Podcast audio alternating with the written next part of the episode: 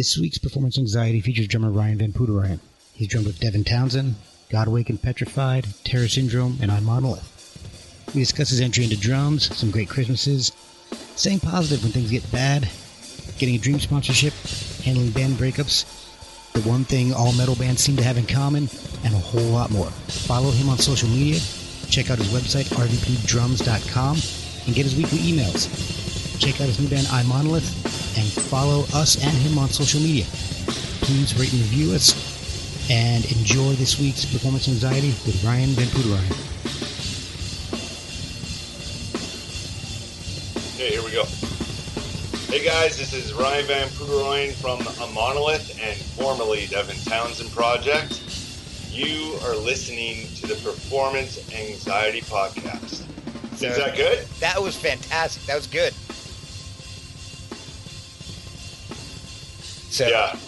Uh, dude, I'm, I can talk a lot, man, and it's like I'm into what we're about to talk about. So it's like, uh, yeah, man, it's it's it's awesome. Is this video or audio? this is just audio. Yeah. Okay. Cool. So- yeah, because I was like my dogs in the background. this is my office, but it's upside down right now because I have so much shit going on. But Oh, yeah, no let's do it, man. Let's let's fire it up. So to start off the show, I am going to attempt to pronounce your name, Yeah. and Oh, that's always I'm sure your favorite part of any interview is when somebody butchers your name. So I've I've done some research though. Okay. So let me see if I can get this right. It's Ryan Van Poodorijn. Yes. Nice work. Thank you. Very- Research. Yeah, Ryan Van Poodoroyen. You know, it's Poodoroyen, and you did well because a lot of people want to say Ryan at the end. Ryan Van Poodoroyen. You know, it's like, but uh, I was yeah. I always had the tendency to, to make it more of an E sound at the beginning, not Poodorijn, but Pedoroin.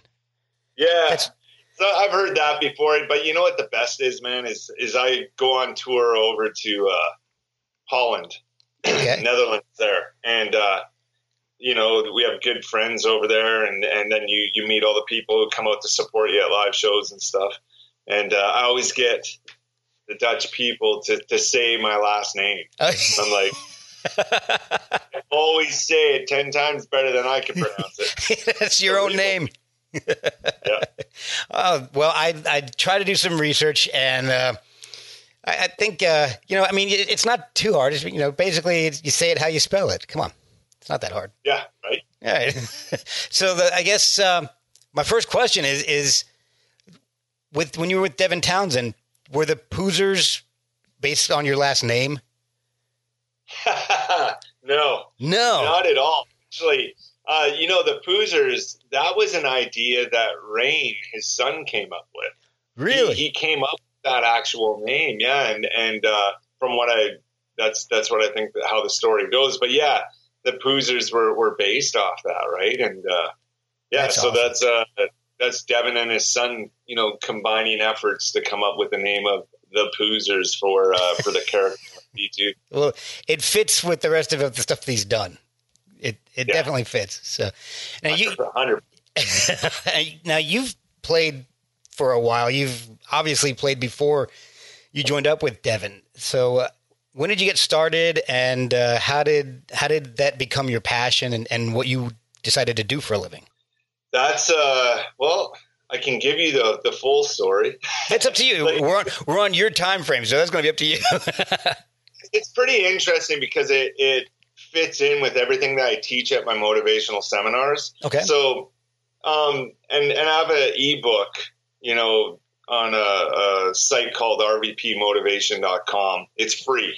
There's no hooks or anything, but Excellent. it's called Nine Steps to Living a Life of Purpose, and and how I came up with that idea and why I started doing the whole motivational speaking thing is because I looked back on my life on how I found my purpose, how I decided I wanted to be a professional drummer, how I moved to Vancouver, how I got the gig with Devin Townsend, and a whole my, my endorsements, everything, right? Right. And um, that that's why I started doing that movement because I've been so blown away by these nine principles that I've done over and over and over. Even when I didn't know I was doing them, I was doing them Okay. over and over in my life to achieve the success that I have now. So to answer your question, I'll, I'll kind of go into that, right? And Yeah. and basically when when I was a a younger kid, my dad played in the cover band. He plays piano, he can sing, he can play bass.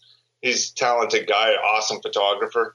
And um, you know, my brother and I, and my brother Jay Van Poederooyen, he's a he's a very successful engineer, producer, mixer in LA. You know, records bands like Nickelback and Hinder oh, wow. and like all these Keith Urban, like just A list artists, Big right? Names, so, yeah. Yeah, so no fluke, you know, after I tell the story that both of us were successful. And, you know, we'd run around during my dad's sound checks. And when he'd finish sound check, I'd run up on stage and gravitate towards the drums and just start playing them. And then, uh, you know, after a while, his drummer's like, "Hey, man, you know, your son has some rhythm there." It's like, is, does does he play drums? Does he want it? And so my dad came up to me. He's like, "You want to play drums, Ryan?" I'm like, "Hell yeah!" yeah. hit shit? Yeah, of course I do. you know, so he uh, then the next week he you know he was coming home and and he said we're going to get you started next week and I'm like stoked you know and dad comes home I'm like okay what's it how big's the kick going to be how many cymbals my dad shows up with a practice pad shows up a pair of sticks and the book stick control and he goes you're going to go for your first drum lesson. I'm like, where's the rest of it? and he's like, you got to learn the basics, son, you know, and, and best thing he ever did, you know, because uh, for a year I practiced on that practice pad. Oh, wow. And he taught me discipline. It taught me to learn the basics, to learn technique, to do all the, the fundamentals of drumming before you jump into a big drum set. So fast forward a year later, taking lessons and stuff, learning stick control and all that. Dad's like, "Hey, I got a surprise for you. I'm coming home next week. You know, we'll we'll up the game a bit with your drumming." So I'm stoked. I'm like, "Finally, a drum kit, right?" I come home in a truck. We don't own a truck. You know, it's his buddy's truck. I'm like, "Yes!" You know. he reaches into the back. I'm like, "What's it going to be? A kick drum? You know, ride cymbal?" Like, he pulls out a set of practice pads. I shit you not. And I'm just like, you gotta be kidding me. You know, at first I was disappointed. But then, you know, you set them up and now you got, instead of one pad, you got four pads to hit and a kick drum pad. It was like, okay, this is kind of cool. Yeah. Right. Um, a year goes by on that, getting my lessons going. Now, you know, I'm drumming on drum sets and stuff that aren't mine, but really starting to take off. Fast forward to being 12 years old, two years into drumming. It's Christmas morning. And, uh, you know, normally mom and dad always set up the Christmas tree in the living room. But uh, this year it was set up in the rec room, and Jay and I always thought that was a little bit weird, you know. And and so, anyways, you know, 5 a.m. Christmas morning, like we always do, you know. Oh yeah. Jay's years old, I'm 12. We're up, you know, and we're allowed to open the stockings, not anything else, but we're allowed to open stockings. So we're like, okay, we're gonna go do that. And our house is an interesting shape. It's kind of almost like a horseshoe shape where the bedrooms are on one end, okay. and then you from the bedrooms into the living room, and then you take like a, a right turn, and, and there's the kitchen, and then you walk into the rec room, which finishes off like the horseshoe shape, right? And okay. and then we're walking out of the bedrooms through the living room. We get into the kitchen, and all of a sudden we hear these noises, and I'm like, "What the hell is that?" Mom and Dad are sleeping, and it sounded like someone was breaking into the house. Oh, and geez. we're we're just like, yeah, like you know, you're kids, you get yourself damped up. And what it was is my my dad left on the radio, which was playing Christmas music, and the song was Silent Night, and and it started off with a bunch of chimes and stuff. It wasn't the actual song, just like little noise. So we thought that was like you know, breaking into the house. What it sounded like. So we're freaked out. So I do what any big brother would do, and I send in my little brother to go check out the. Jason goes in there, and dude, not even two seconds later, wah, screaming. I'm like, holy shit, Michael Myers is tearing him apart. It's over. He's dead. Blood everywhere and Christmas morning massacre, right? And uh, he comes running out of the rec room. It's a drum set. I'm just like, shove him out of the way. Now I got ball bigger than anyone on the planet. I'm running in there, right? So I have a question for you, man. Right. What is a 12 year old kid going to do on Christmas morning at 5 a.m. when he sees the drum kit that is obviously his? Start wailing away. Dude, I beat the piss out of that thing. to this day, I have never seen my parents run that fast. Okay. and they they are in there, and my dad, biggest smile on my on his face, you know, because he sees sees how stoked I am. My mom's like, "I told you, I told you," not, you know. But uh, my dad got me off the drum kit, and now this is the big turning point, man. This is why I'm telling the story. Is got me off the drum kit and calmed me down. The next words out of my mouth were the most important words of my life, and the reason I'm talking to you today and why I've done all I've done. And I look him up in the eyes and I said, Dad, when I grow up, I'm going to be a rock star. I meant professional musician. I can't stand that term. But I'm, so I'm going to grow up. I'm going to be a rock star. I'm going to tour the world. I'm going to be a modern drummer, which I got in my stocking every year. You know, I'm going to have signature on my drumsticks. Hey, you know, you can see this, the yeah. listeners can't, there's my signature on my drumsticks. You know, it's like all these different things, touring the world, be endorsed by the biggest drum companies in the world all of that shit came true. You know, um, it's a lot of hard work. Okay, but the bottom line, I found my purpose at 12 years old. Some people, you know, I was talking, I had my son over last night with uh with my dad, and we were just talking. I was talking about, you know, I'm doing this interview tomorrow, and we talked about that very story. And my son was like, "Man, I don't even know what I want to do yet," and he's 22 years old. Oh. You know, and it, some people don't find that out till later on. But I was 12 years old, so fast forward 17 graduate uh, get out of school or whatever um, move to vancouver. Because i lived on vancouver island a small town called port alberni. Okay. And, uh, and so i moved to vancouver bc and uh, started playing bands and, and doing all that stuff. Did it for years no success. Thought you know what? Why don't i start teaching I started teaching drums to beginner and intermediate level because I'd been drumming for 15 years at that point. Okay. And, uh, you know, did that for a few years playing bands, no traction. Started getting into session work, you know, and yeah. man, I'm coming up to age 30, you know, and I still haven't made it. I still haven't gotten that deal with a band or anything, right? Right. And I remember my mom told me, you know, when I was about 25, she's like, I want to make a deal with you. If you don't do anything by the time you're 30, go out and go to school or, you know, become a doctor or, you know, it was that, it was that talk. Yeah. All the, mo- the mom talk. Yeah. Don't, don't get me wrong. My parents were both very supportive and my yeah. mom is very supportive. Um, but you know, she, she was, they, they had two different approaches. They're, they're, they divorced, you know, when I was in my teens, but my dad was like, grab life by the nuts and do whatever the hell you want to do. Yeah. And that is it. And my mom was the same way. She said, but just in case, you know, when you're around 30, maybe you should think about doing something else. Yeah, she's being so, a mom. She's trying to protect her kids. This is it. So there's both uh, both sides of the coin. And that really plays with your mind, right? But yeah. at 25 years old, all the confidence in the world, I'm like, I got five years, no problem.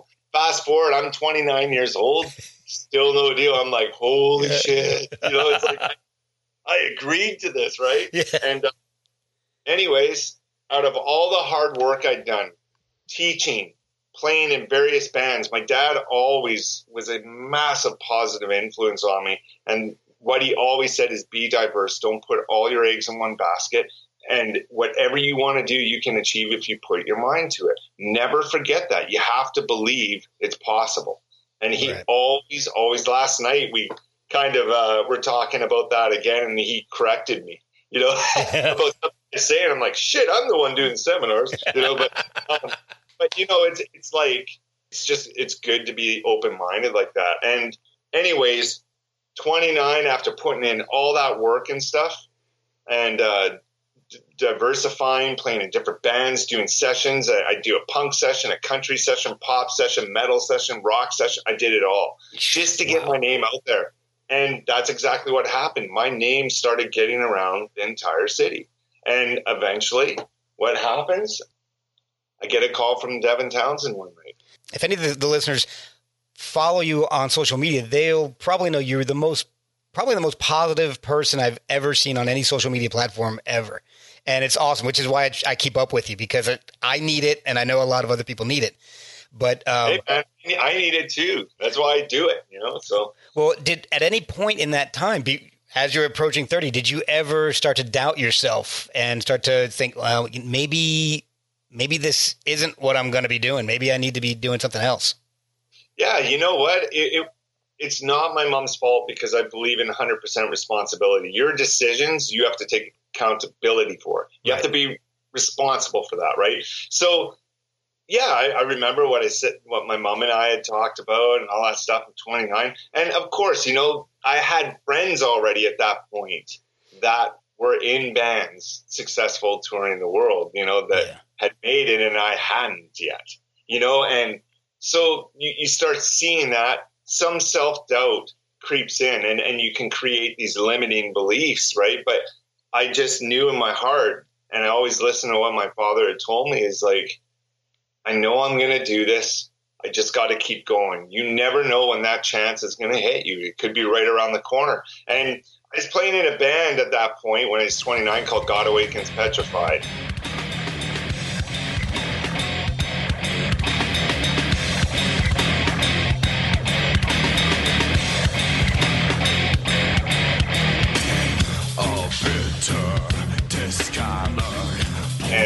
It was a successful metal band in Vancouver. We got a ton of attention. We got record label attention, and in the end, a, a deal with Nuclear Blast fell through.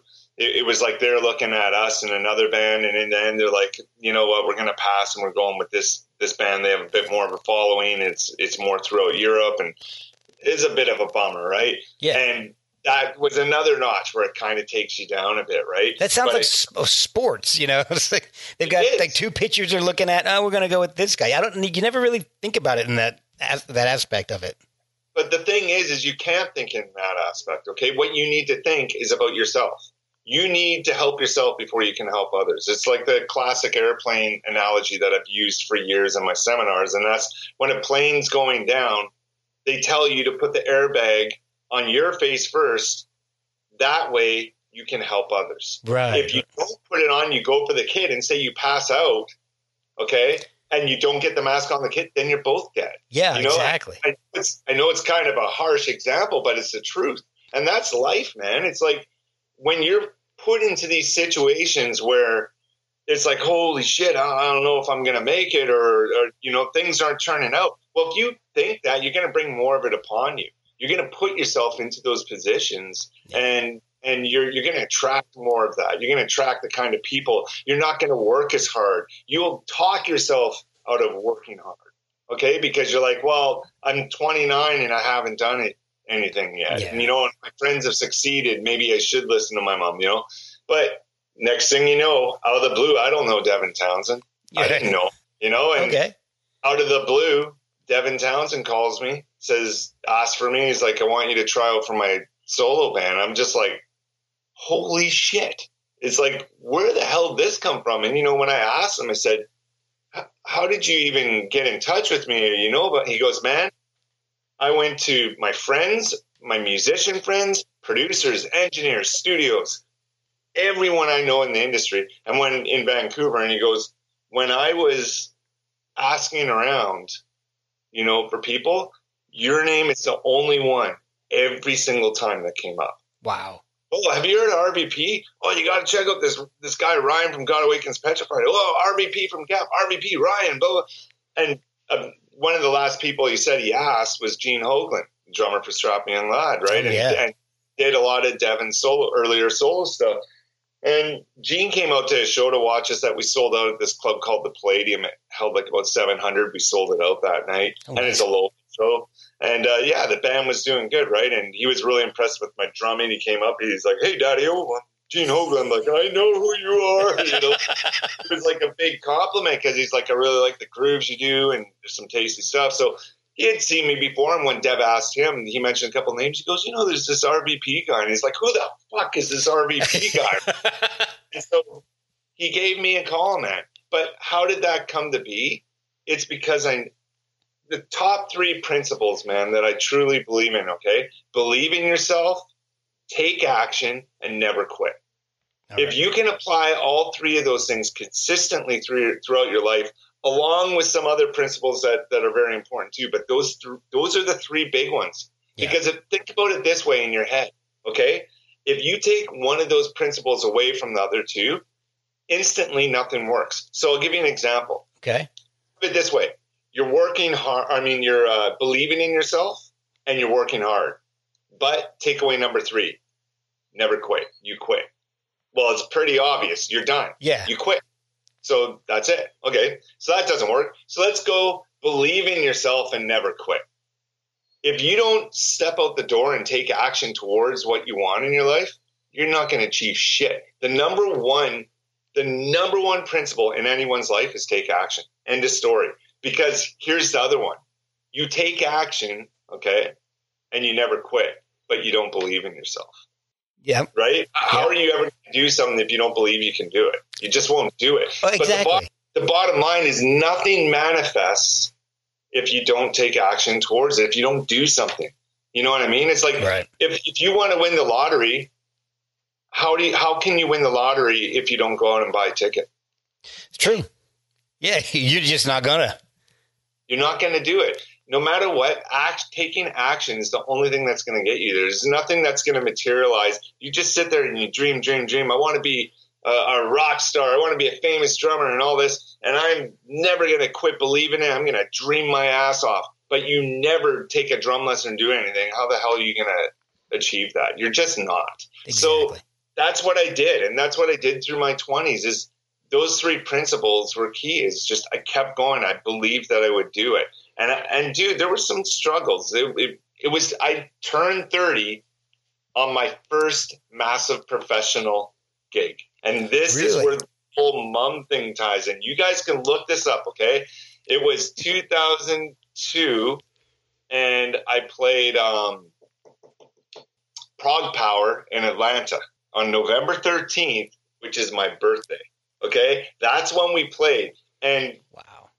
I called up my mom because she tried calling me to wish me a happy birthday. I called her back. I'm like, hey, mom. She goes, How, how's the show? And it's like, oh, it was awesome. It was amazing. You know, a few thousand people, like awesome, right? Yeah. She's like, cool. And I said, so, you know what day it is, right? She goes, well, yeah, it's your birthday, dummy. That's why I'm calling you. I go, no, no, something, something else, mom. And she's like, what? You know, and I'm just like, you don't remember about this little deal we made? And she goes, deal. And she, and then there was silence on the phone. And the next word was shit. 30 years old and I'm playing the big leagues. You know what I mean? That's it's like, my first pro gig, right? And I'm Yeah. like, I'm, I'm doing this. And, you know, then we went on and we were starting to do tours around the world and it picked up from there, right? But that's how, that's how I achieved, uh, you know, success was just busting my ass, man. Being diverse, uh, playing different styles of music, not putting all your eggs in one basket. And you know what?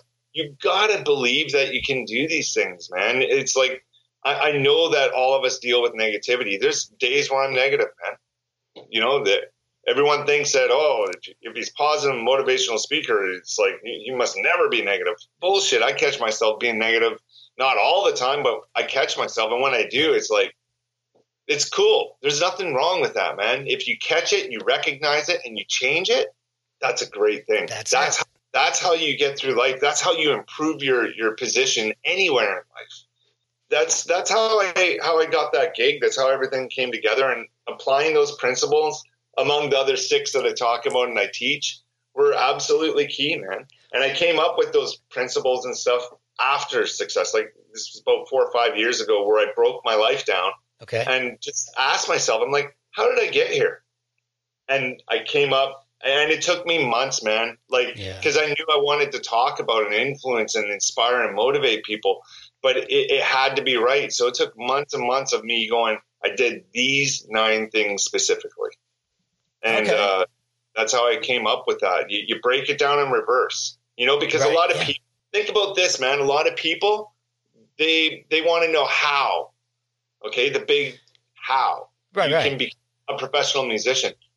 That's fucking impossible. Okay, it's impossible to know how. If I would have told you when I was 16 years old, hey, I'm going to meet a guy named Devin Townsend. I'm going to be living in Vancouver. I'm going to play in this band, God Awakens Petrified. I'm going to play all these different styles of music. And because of doing session work, teaching, and you know, playing in these bands, I'm going to meet this guy yeah. you you have no idea how. That's why you got to do what the big three are. You got to believe that you're going to do it. You got to take action and never quit. And don't worry about the hows. They will present themselves. And when they okay. do present themselves, be ready, be on top of your game, be the best version of yourself, and knock that audition out of the park. Damn, I'm so exactly. fired up right now. Yeah. you fired me up, man. This is awesome. That's that's how you got to be. Man. You know what? I'm I love this stuff. You know, it's like you can see me right now. All the people listening to this podcast, it's like we're doing video at the same time, and it's you can tell. You know, like there's there's a fire not only in my voice but in my eyes. It's yeah, like I believe I believe in this because I keep on achieving these um, amazing things in my life. Well, you know, Devin Townsend, yeah. Devin Townsend projects on hiatus. To be honest, I doubt it'll, it'll ever do anything ever again you know, and, and I'm fine with that. I had a great run with him, and Dev's great dude. Love all the guys in the band. Started a new band with Brian, you know, the bass player DTP called yeah. the Monolith, and it's starting to do some really cool shit. And you know what? That's another up uphill battle, but it, it doesn't matter, man. It's like I'm back to when I was 29 again, and yeah. I, I, love my chances just as much. Well, you know what I mean? Let's talk about Monolith here.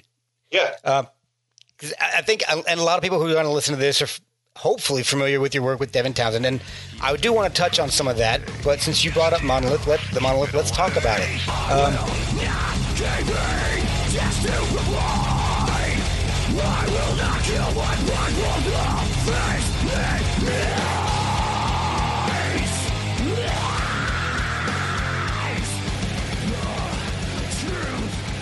first of all, were you? I guess we'll, we'll, hit a little bit on Devin here. Were you surprised at any point when Devin said that uh, the Devin Townsend project is dissolved? Not at all. I was expecting it two years ago. Okay. You know, I expected it four years ago. like the the guy is all over the map. Man. You know, it's like one one minute he's like, "Oh, I really like this album. You know, I think we'll call it, you know, Epicloud or whatever." Next minute he's like, I want to do a symphony about vaginas and dicks. And you, are just like, holy, which, which, you know what I always call them? And with, I love Devin, no disrespect whatsoever, but I call him the Forrest Gump of metal because you, you don't know what you're going to fucking get, man. Yeah. You know? And so when, when he called us up in January, it was right before we were going to NAMM. He called us up and he's like, Hey, uh, yeah, I'm I'm gonna put the DTP on hiatus, and you know some some of the guys took it pretty hard, and it's just like cool. Yeah, yeah. it's like okay. it's like I think maybe he was a little taken back by it because maybe he was expecting me to to freak out or something. I, I don't think he wanted anyone. He wanted to be civil and cool about it, which he yeah. was. But I was just like, yeah, no surprise, dude. You know, I'm, I'm surprised you actually waited this long. Well, with, you know, yeah, well, with the, what you're saying with with his going back and forth, plus you're the three principles, the three basic principles that you live by. I mean, you didn't have anything to worry about. You kind of sounds like you were you had braced yourself for something like that, and, and you were prepared for it. Here's the thing: is like you're you're 100 percent correct. Here's what I did: is like when I was in DTP, I made the most of my time. How did I do that? I put my name out there. I did session work. I did everything that I did leading up to when I got that gig. But now I was in this gig. So now I need to put my name out there. I need RVP to be known as a brand in the professional world, not not in the amateur world before I, I got a big gig. Yeah. You know? So Facebook and Twitter, you know, it's like I got verified badges and all that stuff. You know, it's like some people are just doing it. I just woke up one day and they're there. Like they just they did that, right? Nice. But I'm a very a very active person on social media. So, you know, I was building my brand. And by doing that, I knew that when he pulled the plug, because I figured it out after a few years in, this guy could pull the plug at any time. You know, it, it, was it was unnerving being in that band because, like I said, you, you don't know what's going to happen the next day or the next tour, or the next if there's even going to be another album. Right. You know, so I'm, I'm like, hey, take advantage of the situation. Make your name as big as you can. You know, Devin did it with Steve Vai. Yeah. You know, he'd, he'd be lying to you if he said, no, no, no. It's like, of course he didn't. He'd tell you that himself. Yeah. He made the most of his situation. You'd be crazy not to make the most of his situation when you're playing with a guy like Devin Townsend and touring around the world doing that. And that's what I did. Now, has it paid off yet? No. You know, a, a monolith at this point is independent um, you know, I got, there's a lot of stuff going on, which unfortunately I can't talk about because mm-hmm. for obvious reasons, but, uh, there's, I'm just saying there's lots of really good options and cool things are happening, you know. But uh, I like my chances because I I never stopped working. You know what I mean? I never stopped building and promoting. Brian and I from DTP, we wrote the majority of these songs in 2015 because we oh. were preparing. we were doing that saying, hey, yeah. Dev can plug at any time. We started writing in 2015. That wow. speaks volumes about we knew it was coming. Yeah. And that's well, that's that that's and you've also started doing um, motivational speaking, like you were talking about earlier.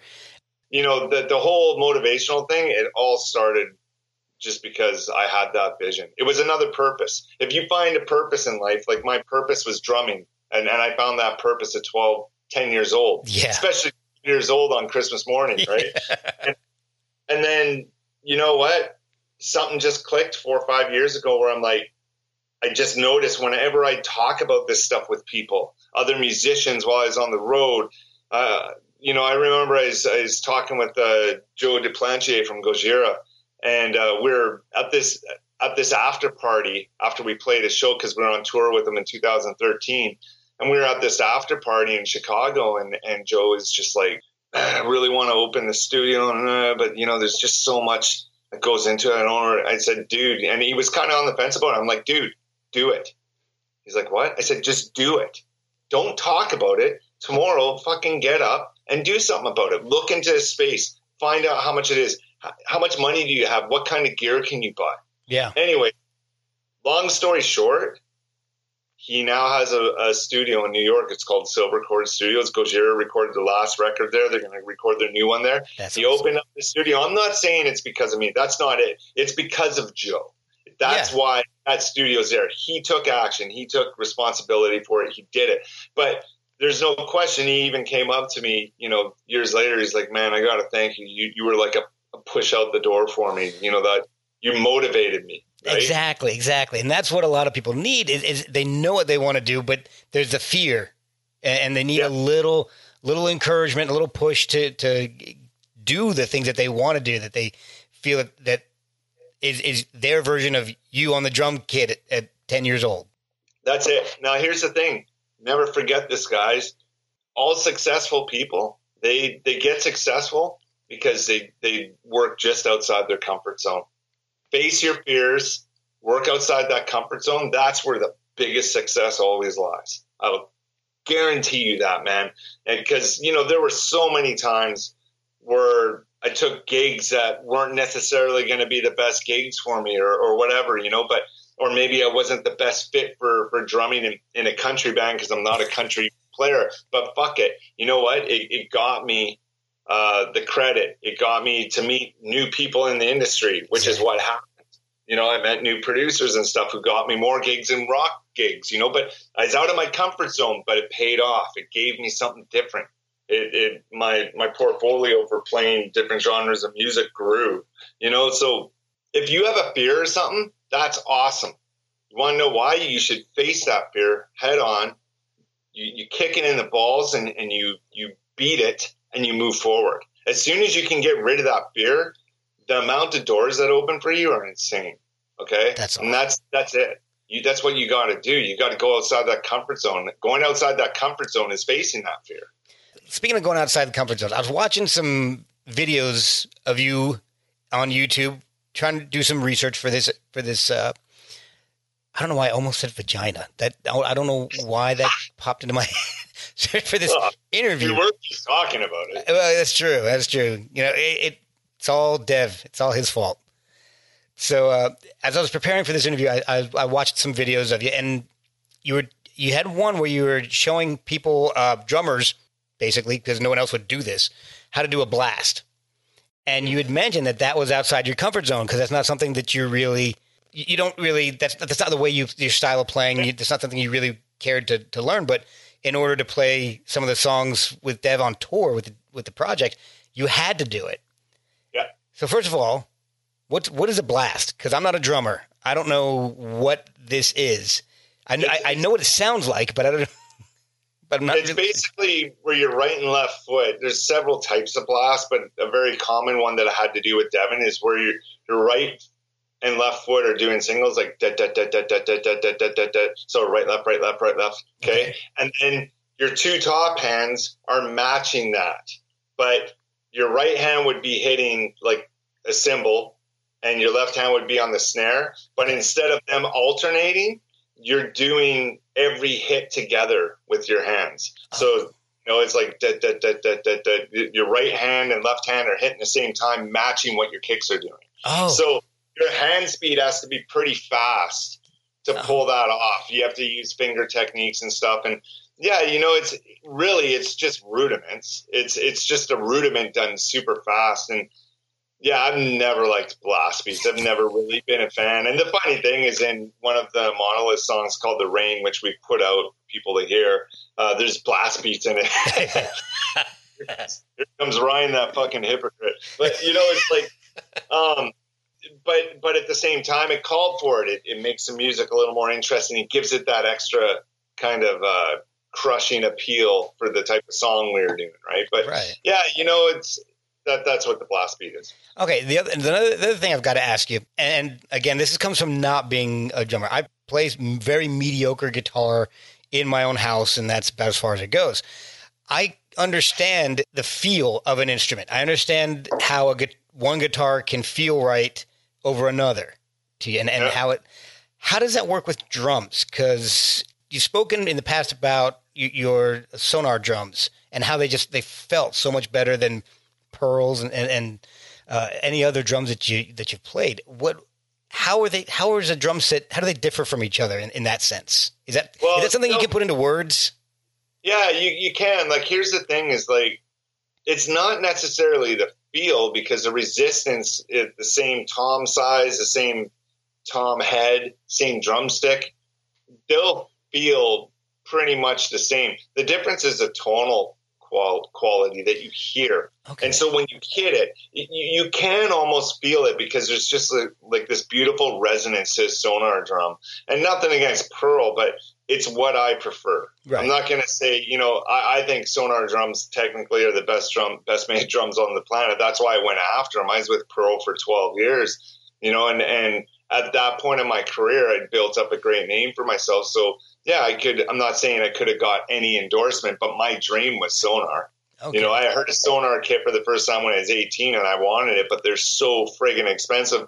I couldn't afford it. So I got what was the next best sounding kit which was a pearl, okay. and a pearl for the, the 12 years, right? But, you know, like uh, the thing is, it's just when you hit that drum, you hear this tone, and you can almost feel that tone, that resonance too, when you hit that drum, right? But that's that's where the big difference was for me is I just hit it, and the tone that came out of that drum using the same head, same sticks, same technique, and everything. I was just like, it suits me, suits the various music styles I play, and that's that's that's the best way to describe it. Okay, well that that see that makes a lot more sense to me. So now and and you play your your play is very intense. I've, been, I've watched a lot of your drum cam videos, and uh, I recommend everybody check out the drum cam videos because those are that is so interesting to watch you play. It's it's you're just in constant motion, and it's it's insane. How do you stay up for that playing on tour night after night? How do you keep your endurance and your stamina up so so you're feeling it every night. So, and, and, and I guess that's where the question ends. Sorry. Yeah. Um, very, very easy. It's one of my nine steps principles that I talk about. Okay. And it's health. It's 100% health. I'll tell you this right now, man. You have a healthy body, you'll have a healthy mind. Okay. It'll just add to a more positive outlook. You're going to feel better. And to, to give you an example, um, when I, yeah, just before I got the Devin gig, when I, it was 29 years old, I got in a really bad accident um, from construction where oh. I basically screwed up my back. I was bedridden for like three weeks, couldn't even oh. walk. It was it was nasty. And anyways, at that time, I was in great shape. Took care of myself through my 20s. I went to the gym, ate healthy. I was always athletic growing up, playing different sports and stuff. And um, this accident happens. Then next thing you know, um, I gained 45 pounds. Oh. 180, 180 pound frame, add 45 pounds of pure fat to that. Oh man, marriage did that to me. Yeah, right. um, but here's what happened is I was touring with the Devin Townsend band because that's what was out at the time, not not the project. Right. And um, I go on and do shows, man. I was being I was gassed in 30 minutes of a set. Oh, Just wow. all that extra weight, not used to it, making way more mistakes, uh, becoming less confident. Even though I'm a confident person, just would have less confidence in my abilities, my drum fills, start second guessing things. Dude, my health, physical health, was affecting my mind. Okay, and I went on with this for years, right? Yeah. And then when Devin Townsend project was starting up, I was also about to get married. It was uh, 2009. Uh, sorry, the December 2008. I said to myself, I'm like, Devin came up to me. He's like, Hey, I, I want to start this thing called Devin Townsend Project, and you know, I want you to drum on this album, Addicted, which is going to be in May. We're going to record it, blah blah blah. And uh, you know, here I am, 45 pounds heavier, feeling like shit, remembering all those tours that I did, and I just felt awful. I'm like, I don't want to go through that. I'm getting married on May 14th, 2009. I, w- I want to look great for myself and obviously for my wife. Yeah.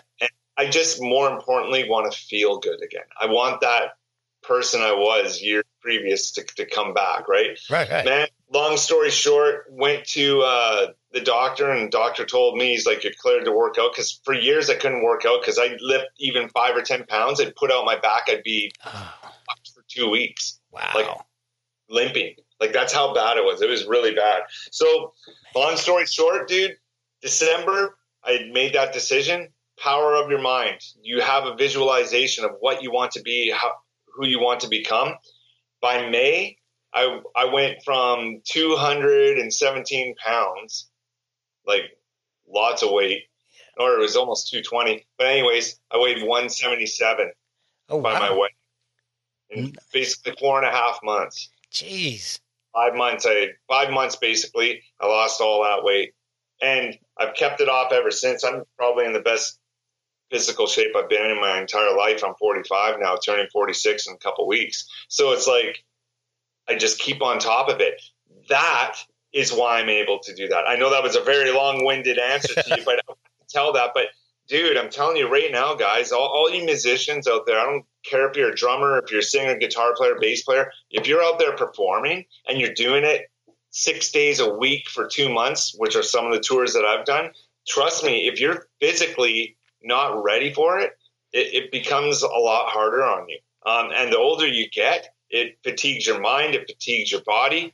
Um, you know, we we did these three Blu-ray shoots. One was the Retinal Circus, which was in London at the Roundhouse. Another was Royal Albert Hall, the Z2 show, Ziltoid 2 show. That was friggin' awesome. And then we just did one in 2017 for the Ocean Machine, it live in Plovdiv with the symphony. Yeah. Okay. Yeah.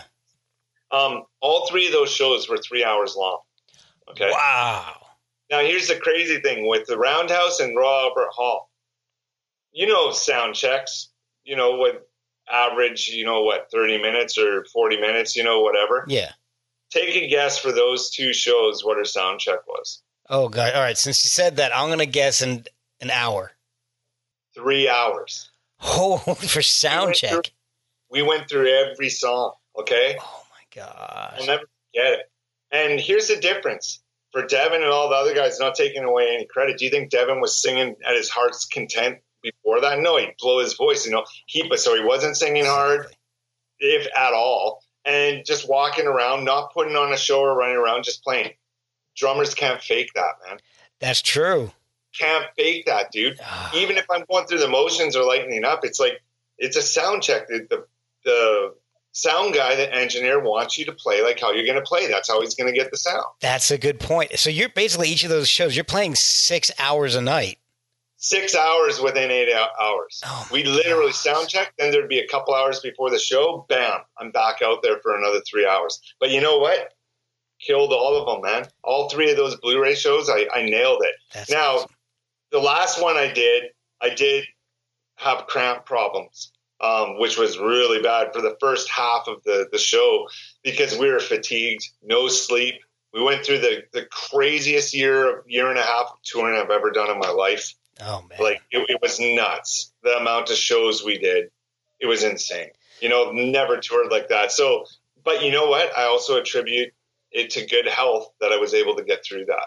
Just because I took care of myself, I, I was in great shape. I eat healthy. I work out. I go to the gym, and it's not to like build muscle or anything. It's it's to be fit. It's to be prepared to to to deal with a grueling, uh, you know, tour schedule. Yeah. To to deal with 18 hour flights to to you know New Zealand or Australia and then get off the plane and, and get ready to go into a show. You know, it's like you got to deal with that. And I'm just telling you right now, man, your health is so important. Mo- one of the most, if not the most important things in your life is your health. Because if you don't have your health, well, see it, you're fucking gone, man. You aren't here anymore. That's it. Yeah, you can't do anything else you want to. You want to do if you if you can't even get up and get out of bed, you can't you can't do anything. So That's right. you tend to have this this grueling schedule between the touring but I've also heard the, the story of you recording two entire albums worth of drums in two days. Yeah. How did how did that happen? And it, how yeah, painful yeah. was that afterwards?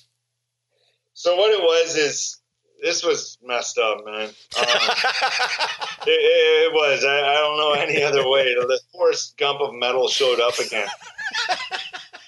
telling you, dude love love Dev like a bro though, you know, and, and but this is just this is part of if you're gonna play with them, be prepared. You know, if, if, if he goes on and he does Devin Townsend project with a new group of dudes, those group of dudes, just I'm telling you, be ready because you don't know what you'll get thrown at you. But you, you got to be ready for it, right? And he's not the only one who does that. There's lots of people who do that, you know. So yeah. you got to be prepared for it. That's part of the gig. But what had happened was we were recording this album called Z2. It was the sequel to his character he created called Ziltoid. Yeah, that Muppet and, thing. Yeah, exactly. And we were, the last album we recorded was called Transcendence. That's the last album we did and we toured. We were actually working on Transcendence back in 2014. Oh, really? And what happened is six weeks before it, Devin decided, no, I don't want to do it anymore six weeks before recording. Okay, we've been rehearsing and doing shit for like six months. Oh, okay? Oh my god! So I don't want to do it anymore. Instead, what I would like to do is a double fucking album. Okay, and we're gonna do Ziltoid too, and that music is crazy. It's like it's more technical and, and out there and just different. You know, lots of long songs, lots of double bass, blast beats, everything, right? Right. And so we're like, alrighty then you know, and threw this upon us, man. I was in that rehearsal space. I gave my, I was in six days a week for six to eight hours. I actually was a dummy because over that time I created tinnitus in my left ear. Oh. Because I was there so much, practicing every day to, to get this.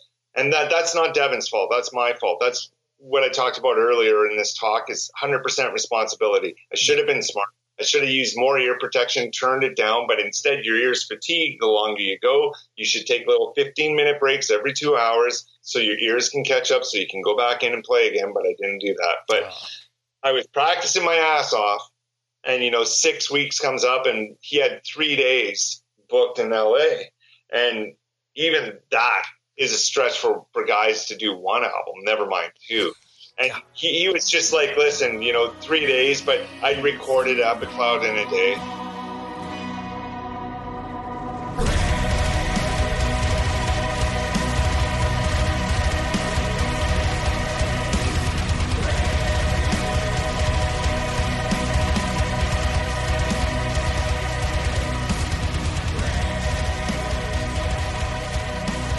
Know, I'd recorded a couple of other albums in a day. So he's just like, well, this is kind of on par for Ryan, you know. But uh, we get there, we go to, to go into the first day to get sounds and like, let's get sounds for the first few hours and then we'll just kick it. And, and I'll, you know, if I have a day and a half, I think I can do that no problem for each album.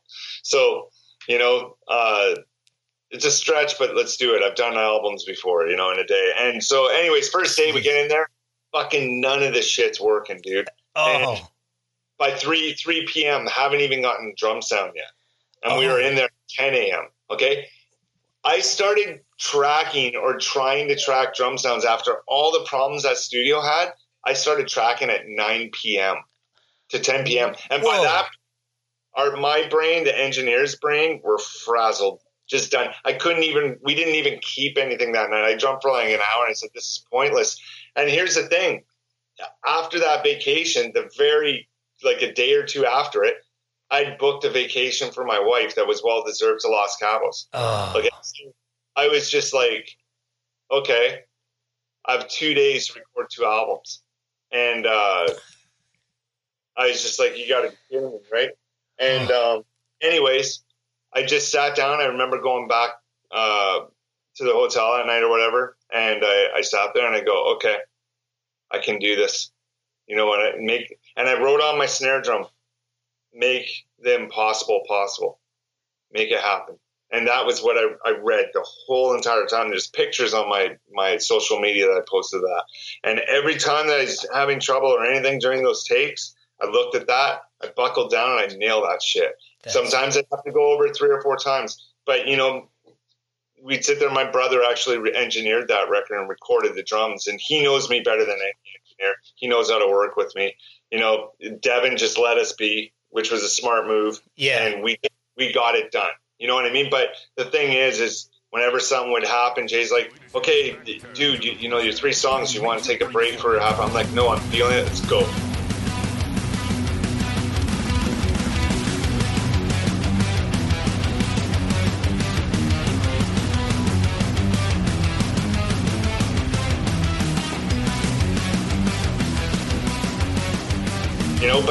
Physically i was in wicked shape and i was prepared for this. Long story short i recorded both albums in two days. Jeez. and at one point Dev was like dude we'll book another day. I said listen man I'm going to los cabos. It's booked. There is no fucking way i'm missing that vacation to this record. I said, I will do these two albums in two days and it's exactly what i did.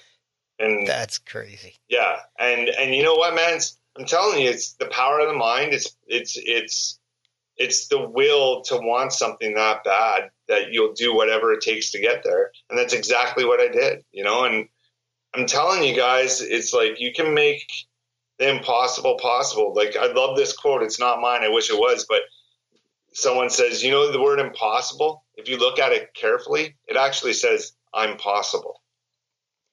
You're right. Yeah. I'm I like that. Awesome. right? And I never forgot that, you know. And and that's the thing, man. It's like everyone said the Wright brothers were fucking crazy. There's no way you're gonna get an airplane that, like that weighs that much in the early 1900s to fly. It's not gonna happen. Yeah. They failed more than anyone. But you want to know something? They never ever stopped. You know what they did? The three principles we talked about at the start of this podcast. They believed it and they, they worked their asses off. Even when they failed, they kept going because they never quit. So they believed in themselves, they took action, they never quit. They succeeded. Now they're talking about putting people to Mars. Well, That's you can cr- thank Wright brothers for that. That's right. That's right. All right, I know we're running a little short on time. I know you we wanted you wanted to wrap up pretty quick. I have two real quick questions for you, and I'm Yeah, hoping you can answer them. And I see one of them has to do with what you're doing right now. You still drink? Did you give up on coffee completely? You have a quite a big coffee mug collection. I know you're a big you're a big coffee enthusiast, but Yeah. I remember seeing a social media post where you said that you were cutting back on it a lot. Yeah. Uh, to answer the question, hell no. It's like I love coffee, um, and I'm drinking one right now. But what it was is is I was cutting back on it for a bit because I, I is is ex, ex, is experimenting with um, my tinnitus because they say caffeine can really bring it on, and Ah, I know the answers to that because it does bring it on. Like right now, my ears ringing like wouldn't believe, but oh, you know, jeez. it's like it does spike it. So what I did is, man, I was drinking four or five cups a day, or you know, grande Starbucks. Like I loved coffee, you know, wow. and uh, but you know, it's yeah, I've cut it down uh, to an extent, but definitely not quitting. It's like I maybe have two or three cups a day. So You know, it's usually in the morning. You know, What's your What's your uh, favorite type of coffee? You have a, a a brand that you prefer? Um, you know what? I, I I just love coffee. and I love trying different ones. Everyone thinks that oh, he's just a Starbucks guy. It's like no, I collect the Starbucks mugs because they're cool and it's memories from around the world. And I have a story with every mug in my blog that I do. Uh, the four fives. I'm even Right. doing it now that I've added to it where I tell a story about each mug and the significance of it. And and there's a there's always a positive behind the story. So it's kind of a cool little thing. But you know, as far as coffee, I love all coffee. Because I love all. I have found one that I absolutely love, and if you haven't tried it yet, I would definitely recommend Kicking Horse. Oh yeah, no, they're- they're- yeah, That's a ton of times. Yeah. that is my favorite. All right, so the last thing I wanted to ask you to wrap up is touring. You've done a lot, obviously done a lot of touring, and most of your professional career has been um, with Devin Townsend. Yeah. Tour, you know, tour, what is what is some of the weird crap that goes on with tour, touring with Devin? Is there anything that you're allowed to tell us? Something very, really strange that happened on on tour, either on stage or behind stage?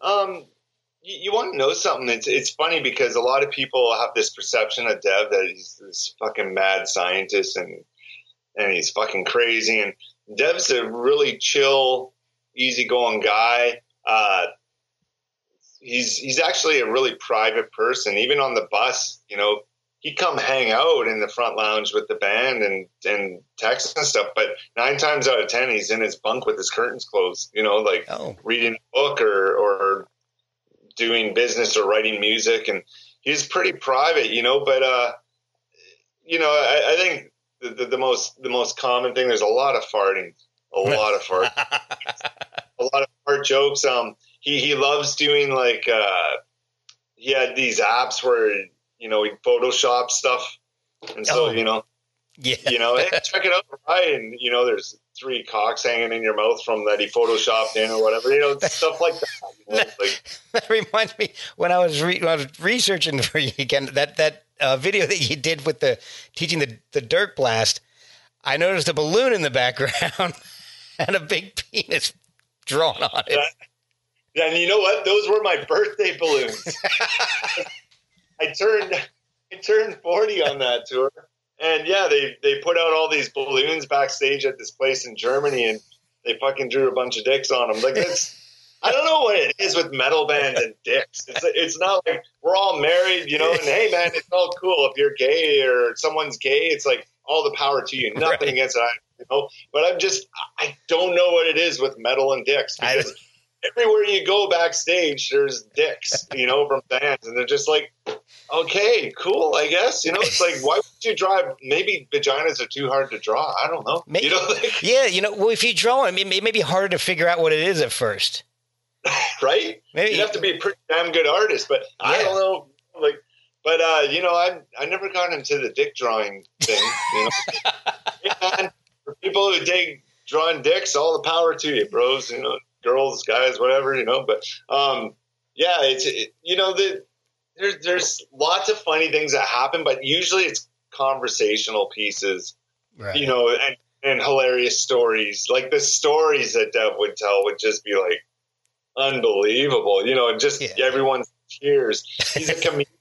you know, he's a comedian. He's not just a musician, right? So, um, but yeah, there weren't any like really crazy things. You know what? I'll probably kick myself because I know there are road stories right now, but uh, Ah, I'm just trying. we can think. we can always have you back on, and you can tell if you. That's Oh, not man, a problem. Yeah, yeah, yeah, and, and then I then I can come better prepared because I'm just trying to think of of some of the stories. You know, it's like, all right, you know, the typical vans breaking down or like. I remember here's here's one. It's it's kind of funny. It's like we were in Winnipeg and it was July. We are touring with uh, Children of Bodom back in 2012, and uh, our tour bus broke down. So the air, the Winnipeg airport was nearby, and it was summer, and you know we didn't think anything of it. We we got there and and we're in the airport, took a cab there and renting a van from the the budget uh, rental place there at the airport, and they're like, "Oh, the van's over there. We'll we'll drive you over there." Okay. I'm like, "But that maybe take two minutes to walk to. Just walk?" He's like, and the guy's like, "Are you sure?" I'm like, "What the fuck's wrong with this guy?" Right? You know. And so we decided to walk there. Well, I forgot it's fucking Winnipeg, and mosquitoes are as big as seagulls there. And so we're, dude, about a minute in, we're like, "Oh, they're probably," you know. And by the time we got in the van, we must have had 20 mosquito bites each, and we're all pissed off at each other at that point. Everyone was on short fuse, and then we did an 18 hour drive, you know, oh. in a oh. van with two bands. We were touring with the band Septic Flesh okay. and, and DTP, and everyone's squished into these vans. No one can sleep. You didn't have your bunk. You know, oh, fucking guys are taking turns farting and just like, dude, and covered in itchy welts. Yeah, right. Oh. And yeah, so that's I know that's not a crazy story or anything, but just like the weirdest things would happen to this band. You know, it's like that tour that that tour bus broke down five times. By the way, oh, geez. five times. Yeah, it was horrible, man. Oh but, my god. Yeah, you know what? It's like there there are some some great stories that uh that have happened over the years. I'm just right now because I'm put on the spot. I'm like, oh man, I know I'm going to kick myself in two minutes when the podcast's over. I'm going, oh shit, that story would have been great to tell. Ah, well, we'll, yeah. we'll definitely have you on because I know you're working on new material. Um, hopefully, Monolith will come out with something or some variant thereof. We'll come out with some material pretty soon, and uh, we, we, can get you guys before you're touring and get get you back on, talk a little bit about uh, what's coming up. But in the meantime, yeah. What? Uh, how can people follow you and find your website, social media? Where can they they find you?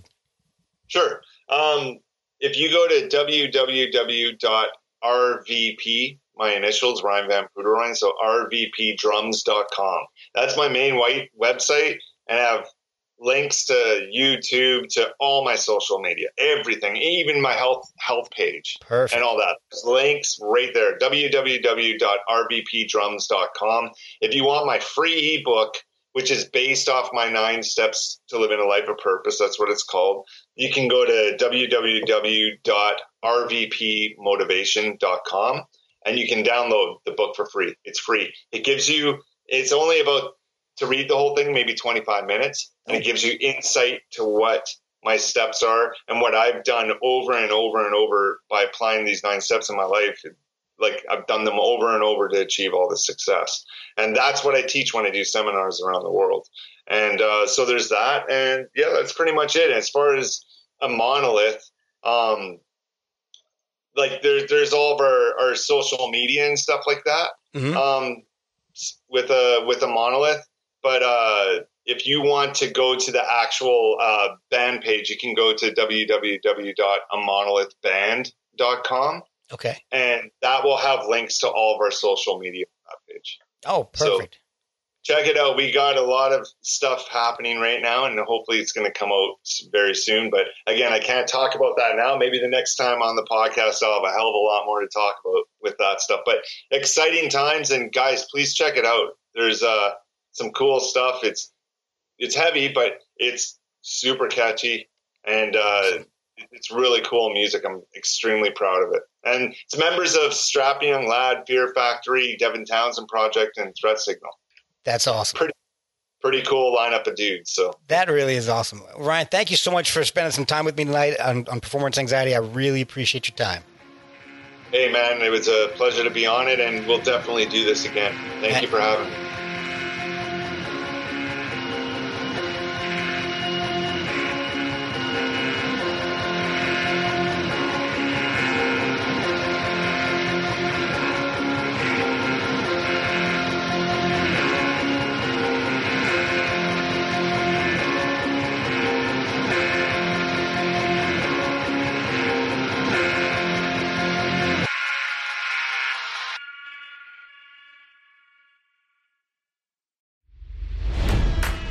It's NFL draft season, and that means it's time to start thinking about fantasy football.